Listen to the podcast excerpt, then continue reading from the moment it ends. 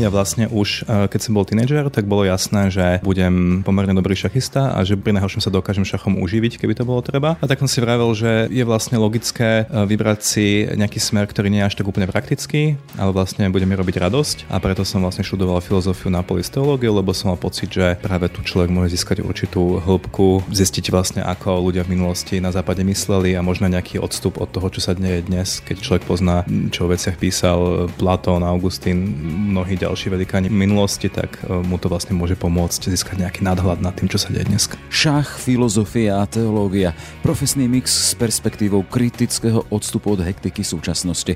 Prepracoval sa k nemu náš šachový veľmajster Ján Markoš, ktorého stratégie na šachovnici našli uznanie aj za lamaňským prielivom. Slovensku pred voľbami mi podľa neho pomohlo viac kritického zmýšľania.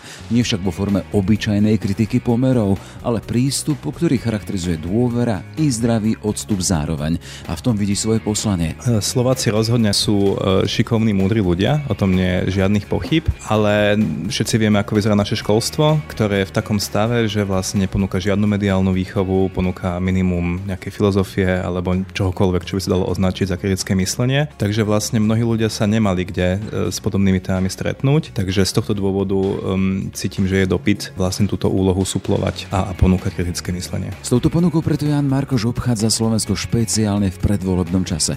Kritický odstup od všade prítomnej politickej ponuky a reklamy naberá na dôležitosti práve v období politických pýtačiek. Informácie dneska fungujú ako určité udičky alebo vábničky alebo háčiky, ktoré vás majú chytiť a niekam dovliecť. Je dôležité pozrieť sa vlastne, aká tá emocia alebo aká je tá informácia, pokiaľ je tam prítomný naozaj hnev, nenávisť, pohrdanie, strach a tieto negatívne emócie veľmi pravdepodobne pôjde o nepravdivú informáciu alebo informáciu, ktorú vypustil niekto, kto nemá vysoký morálny kredit, pretože podobné informácie dokážu rozkladať spoločnosť a sú nebezpečné.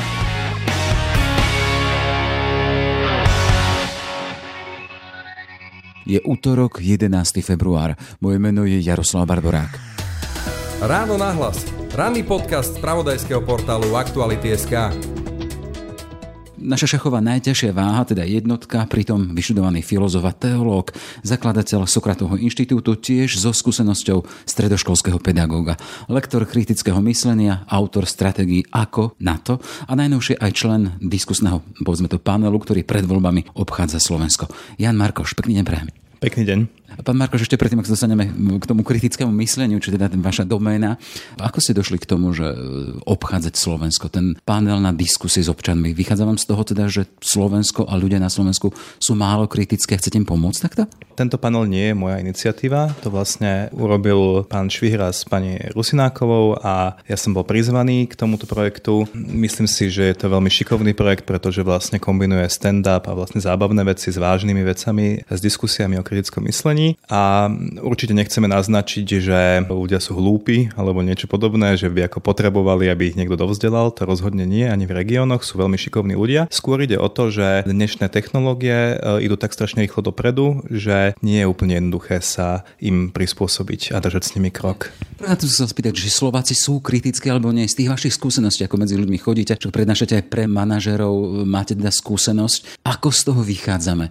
E, Slováci rozhodne, Slováci a Slovenky rozhodne sú e, šikovní, múdri ľudia, o tom nie je žiadnych pochyb, ale všetci vieme, ako vyzerá naše školstvo, ktoré je v takom stave, že vlastne neponúka žiadnu mediálnu výchovu, ponúka minimum nejakej filozofie alebo čohokoľvek, čo by sa dalo označiť za kritické myslenie. Takže vlastne mnohí ľudia sa nemali kde e, s podobnými témami stretnúť. Takže z tohto dôvodu um, cítim, že je dopyt vlastne túto úlohu suplovať a, a ponúkať kritické myslenie. Ako ste k tomu došli? Lebo keď sme sa pozreli teda možno, že kto je Jan Markoš, v tej vašej vašej histórii osobnej je silná rola šachu. Ste v šachu veľmajster a potom ďalej ten krok na teológiu. To ma zaujíma, že ako ste prešli od šachu až k teológii. Ja vlastne už, e, keď som bol tínedžer, tak bolo jasné, že budem pomerne dobrý šachista a že pri najhoršom sa dokážem šachom uživiť, keby to bolo treba. A tak som si vravel, že je vlastne logické e, vybrať si nejaký smer, ktorý nie je až tak úplne praktický, ale vlastne bude mi robiť radosť. A preto som vlastne študoval filozofiu na polisteológiu, lebo som mal pocit, že práve tu človek môže získať získať určitú hĺbku, zistiť vlastne, ako ľudia v minulosti na západe mysleli a možno nejaký odstup od toho, čo sa deje dnes, keď človek pozná,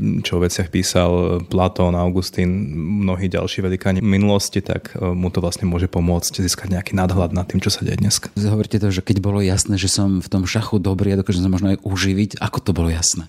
Tak ja keď som mal vlastne 16 rokov, tak som bol majstrom Európy napríklad do 16 rokov, čo je pomerne pekný úspech a bolo teda zjavné, že keby som sa šachu naplno živil, tak sa asi môžem dostať medzi tých profesionálnych hráčov. Hey, a potom od toho teda ten krok, lebo pohybujem sa v prostredí medzi novinármi, kde zaznievajú také veci. Náboženstvo či teológia, kde tam je logika? Vy si tam našli, hej, to logické. No aj v teológii existujú rôzne smery.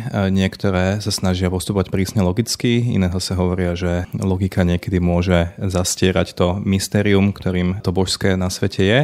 Um, v každom prípade ale minimálne nemám pocit, že náboženstvo alebo teológie bolo niečo, čo sa dá len tak zhodiť zo stola. Predsa len e, je to veľmi silná tradícia myslenia aj kultúry, ktorá je tu s nami na tisícky rokov a myslím si, že snahy len tak keby uzatvorkovať a poslať niekam na smedisko dejín je, tieto snahy sú dosť arogantné a vlastne sami seba ochudobňujeme, keď tak robíme.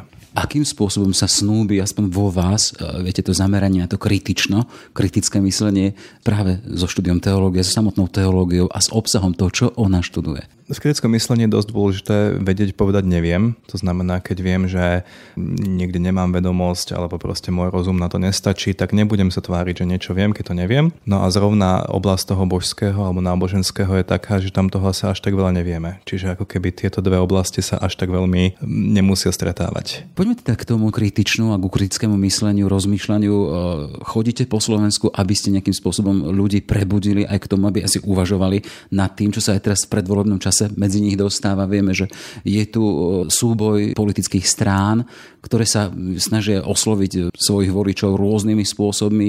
V dnešnej technologickej dobe prichádzajú rôzne videá, sme toho svetkami, ktoré ale, keď sa na ne pozrieme bližšie, tak e, nepracujú veľmi s pravdou. Vymýšľajú si, hovoria o tom, teda, čo ani nemusí byť realitou. Napríklad taký odkaz na migrantov, ktorí Slovensku hrozia a aktuálne to nie je e, téma. E, čiže akým spôsobom môže to vaše strategické, alebo tá stratégia citlivieť ľudí na kritično pomôcť v predvolebnom čase? No, v prvom rade naozaj e, musí každý z nás priznať, že my nie sme e, ako keby automaticky doma v tomto svete, ktorý momentálne existuje vo svete technológií, internetu, sociálnych sietí. To nie je niečo, čo by sme my vo svojej genetike alebo v svojich emóciách mali automaticky dané. Svet sa tak strašne rýchlo mení, že my vlastne ako keby nevieme s týmito vecami narábať, pokiaľ vedome sa nesnažíme. To znamená napríklad to, čo v normálnom medziludskom vzťahu vyzerá ako úprimnosť, môže na internete vyzerať ako gíč to, čo vyzerá zase na internete ako úprimnosť, eh, by sme v normálnom medziludskom vzťahu označili za pokrytectvo a podobne. Že tam je veľký posun. A ľudia, ktorí vlastne komunikujú na internete, to znamená politické strany, ale aj firmy a rôzne ďalšie skupiny, dokážu veľmi pekne osoliť, odsukriť tú informáciu tak, aby mala veľkú pôsobnosť na ľudí, ktorí sa k nej dostanú. No a eh, to, čo vlastne ja viem ponúknuť a moji kolegovia, je určitý odstup a schopnosť vlastne analyzovať tieto informácie, že fúha, že nemusím okamžite ísť s tou prvou emóciou, ktorú vo mne tá informácia vyvoláva. To znamená, keď napríklad ma video straší, tak nemusím mu automaticky uveriť, ale spravím ten krok späť, získam ten odstup a poviem si, aha, OK, toto video vo mne zbudzuje strach, vzbudzuje vo mne hnev, nenávisť, aha, tu ma niekto manipuluje. A toto je schopné kritické myslenie naučiť, aj keď je to dlhá cesta. Vy hovoríte o stratégii, teda znamená, že postupnosť nejakých konkrétnych krokov. Ako to vyzerá v praxi? V prvom rade je dôležitý naozaj ten odstup. To znamená, že pokiaľ je nejaká informácia na internete pre mňa dôležitá, vzbudzuje vo mne silné emócie, ale by som sa zastaviť a nereagovať na ňu okamžite. Potom je dôležité pozrieť sa vlastne, aká tá emócia alebo aká je tá informácia, pokiaľ je tam prítomne naozaj hnev, nenávisť, pohrdanie, strach a tieto negatívne emócie, veľmi pravdepodobne pôjde o nepravdivú informáciu alebo o informáciu, ktorú vypustil niekto, kto nemá vysoký morálny kredit, pretože podobné informácie dokážu rozkladať spoločnosť a sú nebezpečné. Čiže keď sa stretnem s týmito emóciami, mal by som s tou informáciou narábať opatrne v rukavičkách, možno ju úplne nechať tak, rozhodne ju treba rozširovať. V prípade, že vlastne týmto prvým sitom tá informácia prejde, je potom dobré pozrieť sa na to, kto ju vlastne dal von. Pokiaľ uh, ten zdroj je anonymný, že nevieme, kto ju nie je podpísaná, prípadne uh, pochádza od niekoho, kde ten zdroj nepoznáme nevieme ho ani dohľadať na internete, zase pôjde o informáciu, ktorú netreba brať veľmi vážne. Pokiaľ podpísaná, neviem, renomovaným médium alebo um, novinárom, ku ktorému vieme nájsť, že posledných 10-15 rokov sa v branži pohybuje, tak potom má zmysel samozrejme brať ju vážne. Ďalšie, možno ďalší filter, ktorý môžeme použiť je pozrieť sa, ako tá informácia vyzerá, pokiaľ je štilisticky, gramaticky, graficky e, nie veľmi hodnotná, to znamená, neviem, menia sa tam fonty písme, tam milión výkričníkov, veľké písma a tak ďalej, tak vieme, že pravdepodobne e, nepôjde ani obsahovo niečo veľmi kvalitné. Čiže tých stratégií je naozaj niekoľko, mohli by sme asi pokračovať, ale pokiaľ použijeme viacero z nich a pozrieme sa na tú informáciu z rôznych strán, tak je veľká šanca, že nebudeme oklamaní. Nakoľko sa človek môže spolať na taký ten svoj prírodzený, hovoríme, že sedliacký rozum. Vy hovoríte o pocitoch tých prvotných. To už je, to už je tá prvá signálna, hej? že dávaj si pozor. Bohužiaľ e, na internete a vôbec e, vo svete médií sa na tie prvé pocity veľmi spolahnúť nedá. Práve preto, že ľudia, ktorí e, tie informácie vyrábajú, rátajú s vašimi prírodzenými reakciami a ako som hovoril, solia, a korenia tie informácie tak, aby práve vzbudili ten pocit, ktorý u vás očakávajú. Takže e, naozaj tam je, je dôležité vziať ten pocit do úvahy, ako netreba ho samozrejme potlačiť, ale je to iba jeden, ako keby jedna nápoveda k tomu, ako sa k tej informácii postaviť a otázky, kto ju vypustil, prečo vypustil, komu je určená, aké cieľovej skupine, za akým účelom a podobne, tie by mali tiež prísť do úvahy. Keď som si pozeral tie vaše niektoré návody, tak tam silnú rolu zohráva fakt dôvery, dôvery, nedôvery. Teraz hovoríte o tom, teda tiež narábame s tým, či niečomu dôverujeme alebo nedôverujeme. Nakoľko to je dôležité? Mnohokrát sa kritické myslenie vlastne míli s takým kritizovaním. Alebo ľudia si myslia, že ten, kto kriticky myslí, tak funguje tak, že povie, že všetko je zlé a proste ja som tu ten úžasný a ten inteligentný a vo všetkom vidím chyby. Ale v skutočnosti kritické myslenie nemá viesť k tomu, že hľadať, čo je zlé, ale hľadať aj to, čo je dobré. Pretože dôvera je pre spoločnosť extrémne dôležitá. Ona je trochu ako vzduch, že pokiaľ ju medzi sebou máme, tak ju skoro nevidíme, ale keď zmizne, tak zrazu je to veľký problém a tá spoločnosť bez dôvery umiera vzájomnej. To znamená, že je dôležité aj budovať si určité vzťahy dôvery k odborníkom, k novinárom, k politikom a keď vidíte, že niekto je hodný vašej dôvery, tak je fajn mu dôverovať a, a nevymýšľať si zbytočné prekážky medzi sebou a zdrojom tej informácie. V tých svojich návodoch hovoríte o tom, teda, že majte novinárov alebo evidujte ich podľa mien. To znamená, že je za tým to, že už niekoho poznám, mám ho overeného, hej? My máme určite šťastie, alebo šťastie v nešťastí možno, že náš mediálny trh nie je taký veľký a novinárov, ktorí sa venujú povedzme politike na celoslovenskej úrovni a majú za sebou ako veľa práce a, a, a veľký kredit, nie sú tisícky. Proste to, sú, to, je, to je počet, ktorý ako není úplne malý, ale je to také, že viete poznať ich pomene, viete, kto je Marek Vagovič, viete, kto je Monika Todová a podobne. To znamená, nemusíte pri každej novej správe znovu znovu overovať, že aká je, ale keď viete, že to napísala povedzme Monika Todová, tak že je veľká šanca, že tá správa je relevantná a hodnotná. Ďalším z tých takých zaujímavých bodov, čo pre mňa bolo teda držte si odstup pri informáciách? Tam naozaj ide o to, že informácie dneska fungujú ako určité udičky alebo vábničky alebo háčiky, ktoré vás majú chytiť a niekam dovliecť. Majú vás, e, neviem, napríklad motivovať nejakému nákupu, pokiaľ ide o reklamnú informáciu, alebo vydesiť, alebo proste priviesť k volebnej úrne alebo čokoľvek. A práve tieto nástrahy je dobré pokúsiť sa odhaliť a to sa dá spraviť práve pomocou toho odstupu. Keď sme mali, mali vrátiť trošku zase k vám, ako vy osobne sa stavíte viete, tej dnešnej predvolebnej situácii. Máme tu XY strán s ponukami, máme tu časť, e, ktorá si hovorí demokratická opozícia, máme tu strany, o ktorých sa hovorí, sú extrémistické, či aj neonacistické.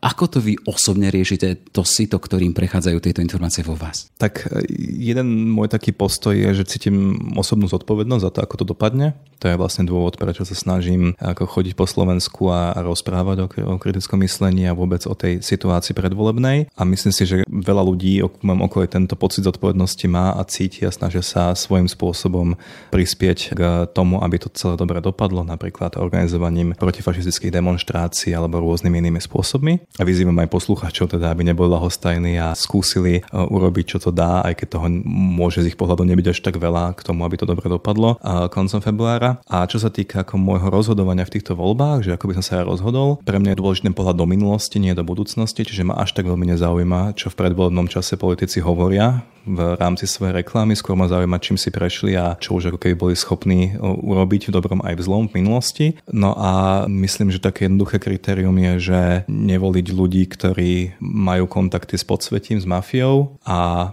tiež nevoliť ľudí, ktorí tolerujú násilie alebo sa nenávistne vyjadrujú o tých najslabších medzi nami čiže o, o menšinách, o ľuďoch, ktorí sú chudobní a podobne. Znie to ako, že jednoduché, skoro škôlkárske, ale v skutočnosti, keď vezmete tieto tri pravidla, to znamená nie mafia, nie nenávisť a nie tolerovanie alebo podnecovanie násilia, keď ich vezmete vážne, tieto tri pravidla, zistíte, že veľká časť strán vlastne z toho možného sita prepadne a vlastne je nevoliteľná. Vy si spomínali tú vec, teda nie je to, čo policii hovoria, ale to, čo urobili, čo je za nimi.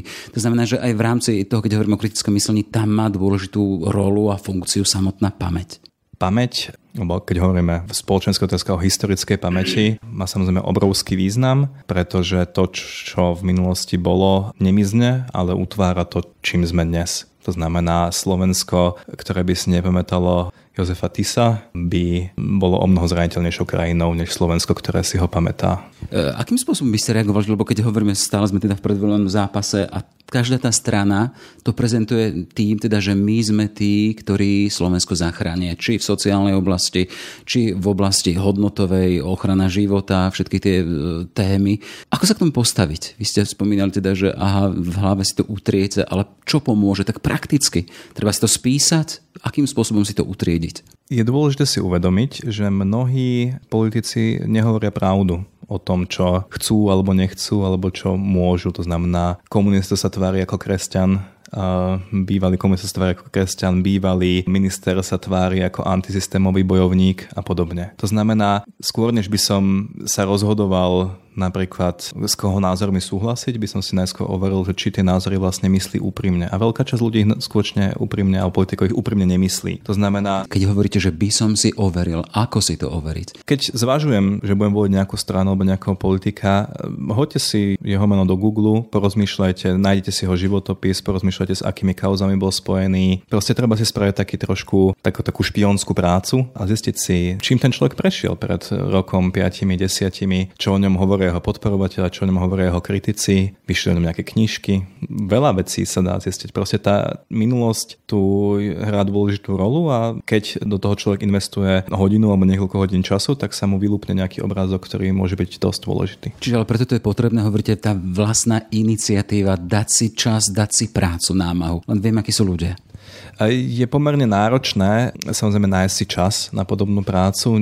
Mnohí z nás sme veľmi zanepráznení a máme ako mnoho iných vecí je za povinnosť, ale predsa len voľby sú raz za 4 roky a tých pár hodín myslím, že je možné si nájsť. Alebo potom existuje ako keby iná stratégia, že pokiaľ už som si v minulosti vytvoril nejaké väzby dôvery, napríklad k nejakým novinárom alebo médiám alebo k nejakým autoritám v spoločnosti, tak pozriem sa, čo hovoria oni a môžem vlastne tú vlastnú prácu keby prehodiť na nich, pokiaľ im dôverujem. Čiže sme sa znova vrátili k dôvere. Hej? Tá dôvera je strašne dôležitá. Bez pochyby. Čiže sme v podstate necelý mesiac pred voľbami. E, tá vaša iniciatíva tých diskusí medzi ľuďmi, ako máte skúsenosť z toho? No zatiaľ pohni hlavou, tak sa tá iniciatíva volá. Bola v Svidníku v Stropkove, a potom sme boli v Prievidzi a v Topolčanoch. Odozva od ľudí je veľmi dobrá. Prídu, diskutujú a, a, a tešia sa. Zaujíma ten obsah, teda, že čo ich zaujíma, čo ľudí v tých regiónoch, ktoré ste nazvali, hovoríme napríklad o východe či strednom Slovensku, čím žijú, čo ich zaujíma, keď stretnú vás? Veľmi často sa opakuje otázka, že ako presne za nejaký kratší čas zistiť, že kto hovorí pravdu, ako to klame v tomto predvolebnom boji. Na túto otázku ja osobne odpovedám zhruba to, čo som povedal pred chvíľou, to znamená pozrite sa na minulosť daného človeka, pozrite sa, či straší, či, či vyvoláva hnev, nenávisť a podobne. Hlavne sa teda otázky točia okolo volieb. V každom prípade vidíte zmysel, hej, takéto svojej iniciatívy. Lebo robíte aj prednášky pre manažérov, pre študentov. Čím to je iné? No pohni hlavou je, je samozrejme iné zložením ľudí, pretože môže prísť ktokoľvek, e, sú tam mladí, starí, páni, dámy, proste taká celkom reprezentatívna e, vzorka ľudí v tom meste. A iné je, je pohni hlavou vlastne aj tým formátom, ktorý je z veľkej časti zábavný a tým pádom vlastne ľudia odchádzajú poučení a zároveň aj pobavení. Keď sme v tom kontexte kritického myslenia, nakoľko tam má priestor, kde hovoríte o humore? Pomáha alebo nepomáha, alebo to vyslovene vedlejšia kolej? No, humor má tu zaujímavú vlastnosť, že smiať sa môžete vlastne iba niekomu, pokiaľ má ísť o dobrý humor, kto si o sebe myslí viac, než vlastne ako keby sám je. Že pokiaľ niekto robí veci zo srdca úprimne, tak si z neho môžete robiť nejakú nepeknú alebo zvrátenú srandu, tým, že pokrivujete fakty okolo neho, ale skutočne dobrý humor sa dá robiť iba človeku, ktorý je nejakým spôsobom namyslený alebo sa považuje za viac, než, než je. Napríklad boskava kapitánskej výložky. Keď sme mali uzatvoriť, uh, počúvať nás konkrétni ľudia, ktorí sú v čase rozhodovania. Úplne krátky návod, hovoríme o stratégiách, to je vaša stratégia pre dobré rozhodnutie v skratke. V prvom rade chodte voliť, pretože ak nepôjdete voliť, si poviete, že je to príliš zložité a není jasné, že koho si vlastne vybrať, tak e, za vás rozhodne niekto iný, ten váš hlas nezmizne niekde e, preč, ale prerozdelí sa medzi tie ostatné strany, ktoré vlastne boli. Čiže najväčšiu časť vášho hlasu dostane proste strana, ktorá dostane najviac hlasov. Čiže určite bežte voliť a druhá vec je, pozrite sa na to, kto bol proste v minulosti zapletený naozaj do vážnych problémov, kontakty s mafiou, s organizovaným zločinom a podobne. Takého človeka nevolte samozrejme. A tretia vec je, pozrite sa, kto rozširuje nenávisť voči menšinám, kto používa proste násilnú reč, arogantnú reč, vulgarizmy, kto straší napríklad migrantami, takého by som tiež nevolil. No a medzi tými ostatnými stranami, ktoré vám po tomto siete zostanú, je možno fajn si naozaj vybrať podľa toho, kto podľa vás najlepšie reprezentuje vaše záujmy. Pretože rôzne strany eh, nereprezentujú len hodnoty, ale aj záujmy konkrétnych ľudí. To znamená, niektoré strany majú väčšie ťažisko povedzme v regiónoch, iné majú väčšie ťažisko v hlavnom meste, niektoré viac hovoria o podnikaní, podnikateľoch, iné o zamestnancoch. Proste to už sú také klasické veci, ktoré najviac reprezentuje vaše záujmy. Ale povedal by som, že čistý štít a slušnosť je o mnoho dôležitejšia než nejaké úplne že konkrétne hodnotové zameranie v nejakej mini partikulárnej otázke. Úloha kritického myslenia v predvolebnom čase a Jan Markoš. Ešte pekný deň pre. Ďakujem, pekný deň. Počúvate podcast Ráno na hlas. Sme v závere. Nie je teda lacná kritika, ale miestami je namáhavé hľadanie kritického odstupu s cieľom lepšej existencie pre nás všetkých. Aj to nám môže priniesť viac kritického myslenia v krajine pod Tatrami. Ešte pekný deň želá Jaroslav Barborák. Všetky podcasty z pravodajského portálu Aktuality.sk nájdete na Spotify a v ďalších podcastových aplikáciách.